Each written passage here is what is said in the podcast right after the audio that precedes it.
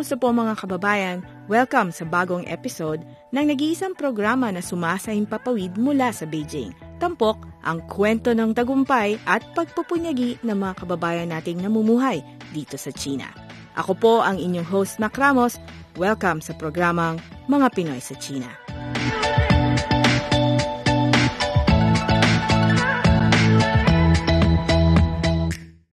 Welcome po sa isa na namang episode ng mga Pinoy sa China at ang atin pong guest para sa araw na ito ay uh, tinatawag na Li Aijing o I Love Beijing. At siya po ay 31 taon nang naninirahan sa lungsod na ito. Wala pong iba kundi si Ginoong Rodrigo Camposagrado, isa pong food and beverage consultant ng Pan Pacific Hotel dito po sa Beijing. Welcome po sa programang mga Pinoy sa China. Magandang araw po sa lahat at maraming salamat sa pag-welcome mo, Michelle. Opo. So, Li Aijing, bakit po ito ang naging Chinese name ninyo, sir? Uh, actually po, wala po akong family name na Chinese. Opo. Ang uh, nangyari po yan, meron po akong isang naging kaibigan na chef. Uh, siya po ay taga Beijing. Ang family name niya ay Li. Mm-hmm. So, ginawa po niya akong parang brother, pareho kami Li. And then, nung napunta ako ng China, uh, lalo na sa Beijing, nagustuhan ko po naman, uh, sabi ko, I love Beijing. So sinabi niya, yes, yan ang magiging pangalan mo. Your family name follows my family name, which is Li, and then Aijing. So my full name in Chinese is Li Aijing. Aijing, ah. I meaning love, and Jing because of Beijing. So, yes. yun po ang ating uh, Chinese word. Tama po. yan po ang lesson natin for today. Tama so, po. I meaning love. Opo. So, yun po ang ating operative word, pagmamahal, dahil po ang itong pagmamahal na ito ay uh, naging dahilan ng inyong 31 pamumuhay dito sa lungsod na ito. Tama po ba? Tama yan, tama Opo. yan. So, describe niyo po ang Beijing in a word or in a phrase. So, yun na nga, I love Beijing. Kasi... Mm, love po talaga. Love po talaga. Kasi habang tumatagal po ay nagiging convenient, paganda ng paganda, at talaga naman pong dumadami rin yung ating uh, kaibigan sa Beijing. Okay. So kung meron po kayong nami-meet na mga kaibigan o bagong kakilala at nalalaman po nilang higit tatlong dekada na kayong nandito sa lungsod na ito, ano po yung kadalasang tanong nila sa inyo? Ang unang-unang tanong nila sa akin ay, marunong ka bang mag-Mandarin language? Siyempre, yes. Ang sabi ko naman, siguro naman sa 31 taon ay matututuhan ko na yung language. Opo. And the next question is, sabi nila, nagsasalita ka, do you also write and read? Sabi ko, konti lang. Ah, Konti okay. lang. Uh, I can type uh, simple memos Mhm. and uh, writing medyo mahirap. Opo. So, pero proficient na po yun para po sa inyong trabaho that you, you're able to communicate in the language. Yes, yes, tama naman kasi I can hold meetings in Chinese, give instructions in Chinese, and solve problems in Chinese. Oo, niyo po. So, gaano po ka-importante na matuto ng wikang Mandarin?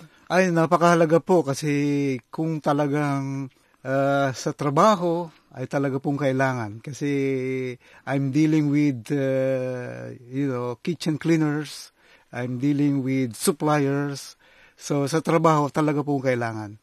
And then kung lalabas naman po kayo, kung gusto niyo ma-enjoy yung city at saka ma-experience yung people to people conversation ay napakaganda pong experience na makausap niyo pa yung uh, mga uh, citizens na naninirahan dito sa Beijing. Okay. So, yun, sa inyo pong paninirahan dito at pagtatrabaho, ano po yung may tuturong ninyong susi ng inyong masaya at matagumpay na pamumuhay? So, syempre, sinabi niyo na po kanina yung uh, proficiency with the language. That's one. Ano pa po yung iba? Uh, in my case, kasi kalimitan, uh, pinapatira po kami sa hotel. So, uh, medyo meron pong convenience doon.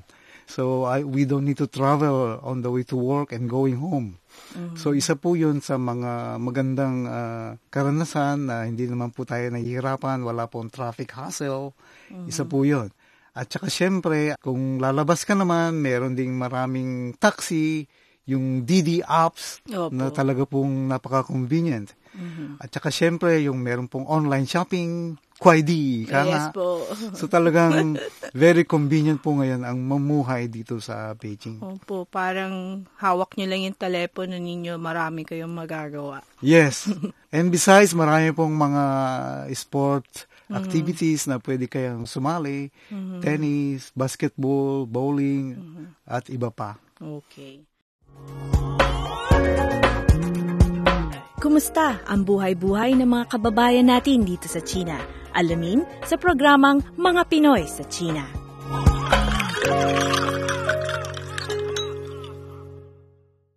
Pero yun pong inyong 31 years na pagtatrabaho, ano po yung nag-engganyo sa inyo, sa inyong career in the hotel industry to say na, okay, I can stay one more year? And then ano, kasi po mabilis ang turnover sa hotel industry. Yes. But then you've managed to find employment and continue having a job the last three decades. Ah, yun na nga, tuwing matatapos yung contract mo, sabihin mo, that's it. Ayoko na, pwede nang umuwi. Pero, lagi naman pong may job opportunity na talaga naman pong nakakaengganyo na tanggihan. At saka katulad nga po, lalong nagiging convenient ang buhay, dumadami ang friends, dumadami ang iyong ah, ah, nakikilala. So talaga naman pong maiengganyo ka, pumirma uli ng another agreement para ituloy yung ah, pag-employ sa sa hotel. Mhm. And what's very unique with you, sir, is you only stayed in Beijing. You Mm, never yes. traveled outside to, you know, for employment. Beijing lang po talaga. Talaga Beijing lang. Actually, marami pong opportunity ah, na dumadating. Pero parang ayoko umalis sa Beijing. I feel at home sa Beijing. Marami po akong ah, naranasan na business trip kung saan saan, Guangzhou, ah, ah, Xiamen, Dongbei, Hainan, Sanya. Ah, napakarami pong lugar na pwedeng tanggapin ko yung offer nila. Pero parang, ewan ko ba, parang ayaw ko umalis talaga sa Beijing. Talagang feel at home ako sa Beijing kasi para ito ng aking ah, second home. Okay. Tapos ang Beijing po, syempre bilang the capital city, ah, marami pong mga kaganapan ang nangyayari dito. Host siya sa maraming mga events, marami pong milestones ng history ang nangyayari po dito sa sa lungsod na ito. So, ang mga events plus ang hotel industry ay hindi po pwedeng paghiwalayan. They're always uh, you know, Together, connected oo. together. So, sa inyo pong 31 years ng pamumuhay at pagtatrabaho dito, pwede po ba kayong mag-share ng mga milestones in history na na-witness niyo po? Ang masasabi ko dito sa Beijing ay yung pag-host nila ng year 2008 Beijing Olympic Games. Isa po yan na milestone. At saka nakafocus po talaga yung buong mundo sa sporting events na to. Lalo na kapuri-puri yung kanilang grand opening ceremony. Marami po tayo napanood na grand opening ceremony ng Olympics. US, Athens, Australia. Eh, talaga naman pong yung dito sa Beijing ay kakaiba. Talaga pong ah, very, very memorable. Mhm. Meron pa pong iba, sir? At saka meron pong iba, yung 1990, ah, meron pong nag-host sila ng Asian Games. Mhm. Sporting events po talaga. Oo, sporting events. Okay. So dahil po ang Beijing ay nagiging sentro po ng atensyon ng buong mundo kapag ka meron pong mga ganitong malalaking mga event. So syempre, kayo pong mga nasa hotel, eh aligaga. So dito po papasok yung inyong pagme-mentor. So how challenging was that uh, aspect of your job and then paano po nag-come into play yung inyo pong uh, training skills? Yes, ang preparasyon po dyan ay ah, talaga po namang kailangan ay mas maaga kang maghanda. Unang-una, ah, bukod sa aming ah, trabaho sa restaurant, nagtitraining din po kami ng English. Kasi importante po yan. Kasi maraming foreigners na dadating. Pangalawa, yung pong ah, mga menus, kailangan po ay na, ah, nakaugma sa mga athletes. Mm. At saka po yung mga embassy ay involved din po sila dyan. So kailangan po i-entertain natin yung mga embassy kasi sila po ang contact ng mga countries para po magkaroon ng rooms reservation. So sa ganyan pong paraan, talaga po naman kailangan yung skills training, language training, at saka yung iba pong uh, dapat na gampanan na kung sakali magkaroon ng problema, ano po ang dapat gawin mm-hmm. para po maging smooth ang pag-stay ng mga guests sa hotel. Mm-hmm. So, yung pong inyong mga trainee siguro ngayon, eh, mga big-time manager. Ay, naku, talaga naman. Kasi po. Napakaganda pong pakinggan na Oo. tawagin nila ako na teacherly. Ah, Lao Kasi, uh, Lee Lao Kasi marami po tayo na-develop na local hoteliers. Mm-hmm. Yung iba po ay naging chairman na. Wow. Yung iba po, as of now, napakarami pong hotel general managers mm-hmm. na talaga po namang kaibigan-kaibigan natin. Mm, okay. So, yun po ang inyong badge. Yes. na yes. parang you wear on your sleeve. So, you've given so much to China, pero ano po yung naibalik sa inyo ng China?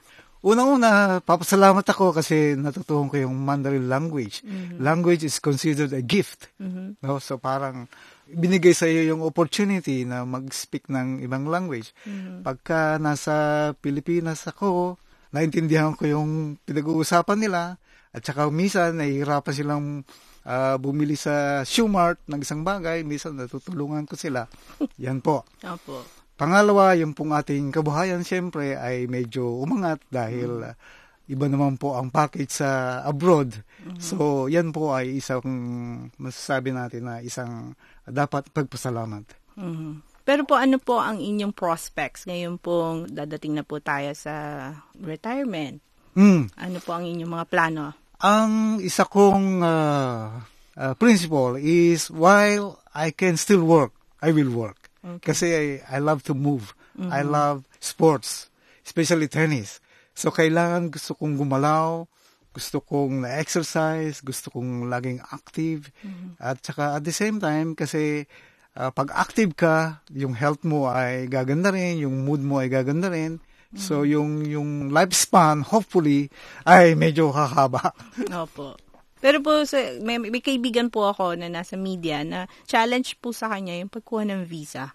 He is nearing 60.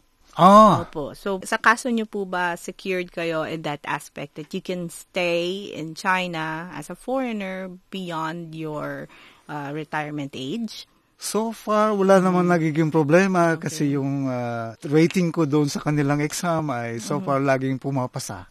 Okay po. So, tuloy-tuloy. Tuloy-tuloy lang, tuloy-tuloy lang. Pero uh, kasi po, uh, unlike other countries, wala pong mahirap maging residente, permanent resident sa China.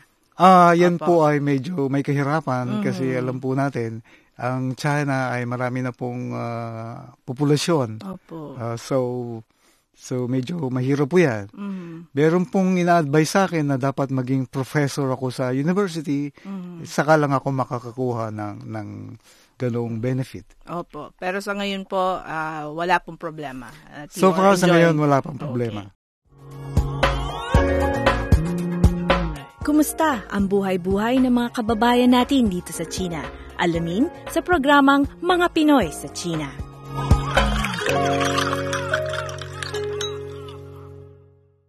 So, ano pong mga ugaling Pinoy ang tunay na kapi- kapakipakinabang sa inyo pong trabaho uh, okay, sa unang-una, unang-una tuwing ma-interview nila ako, yung aking employer sabi, you have mm-hmm. a good mm. smile. Ooh. Sabi ko, natural po yan sa mga Pilipino. Kailangan mm-hmm. yung smile sa hospitality.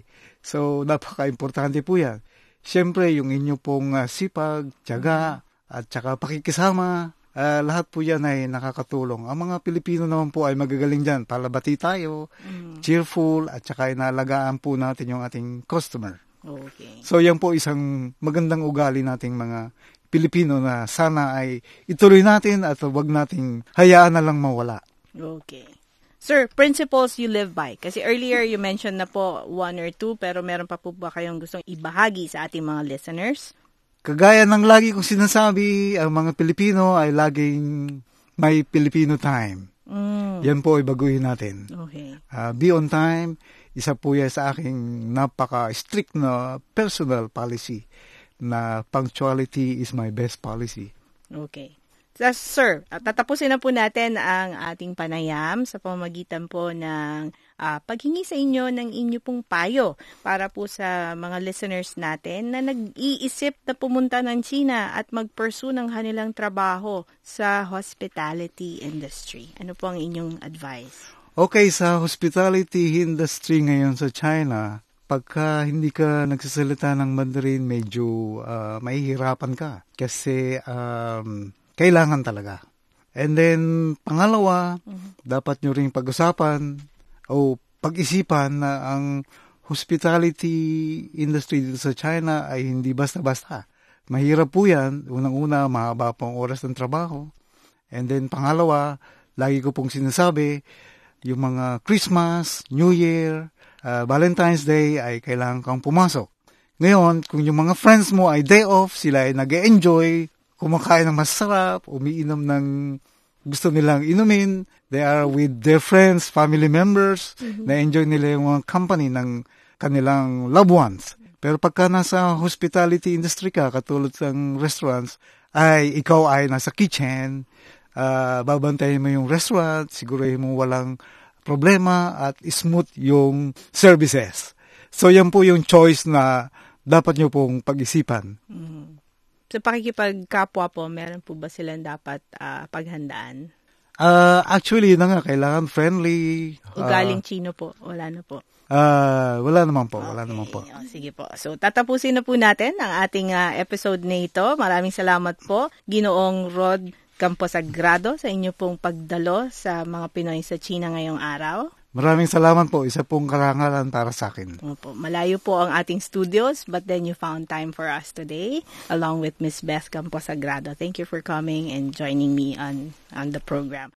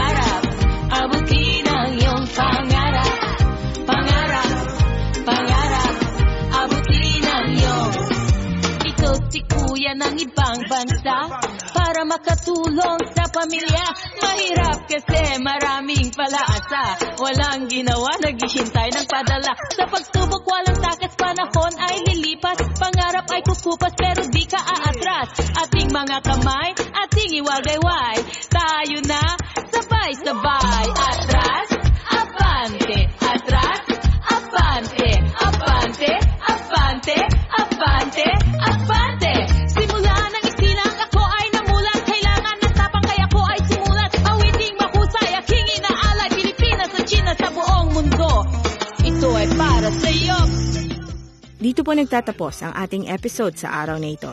Available ang marami pang mga interviews na aming ginawa in the past on demand sa websites na filipino.cri.cn o filipino.crionline.cn.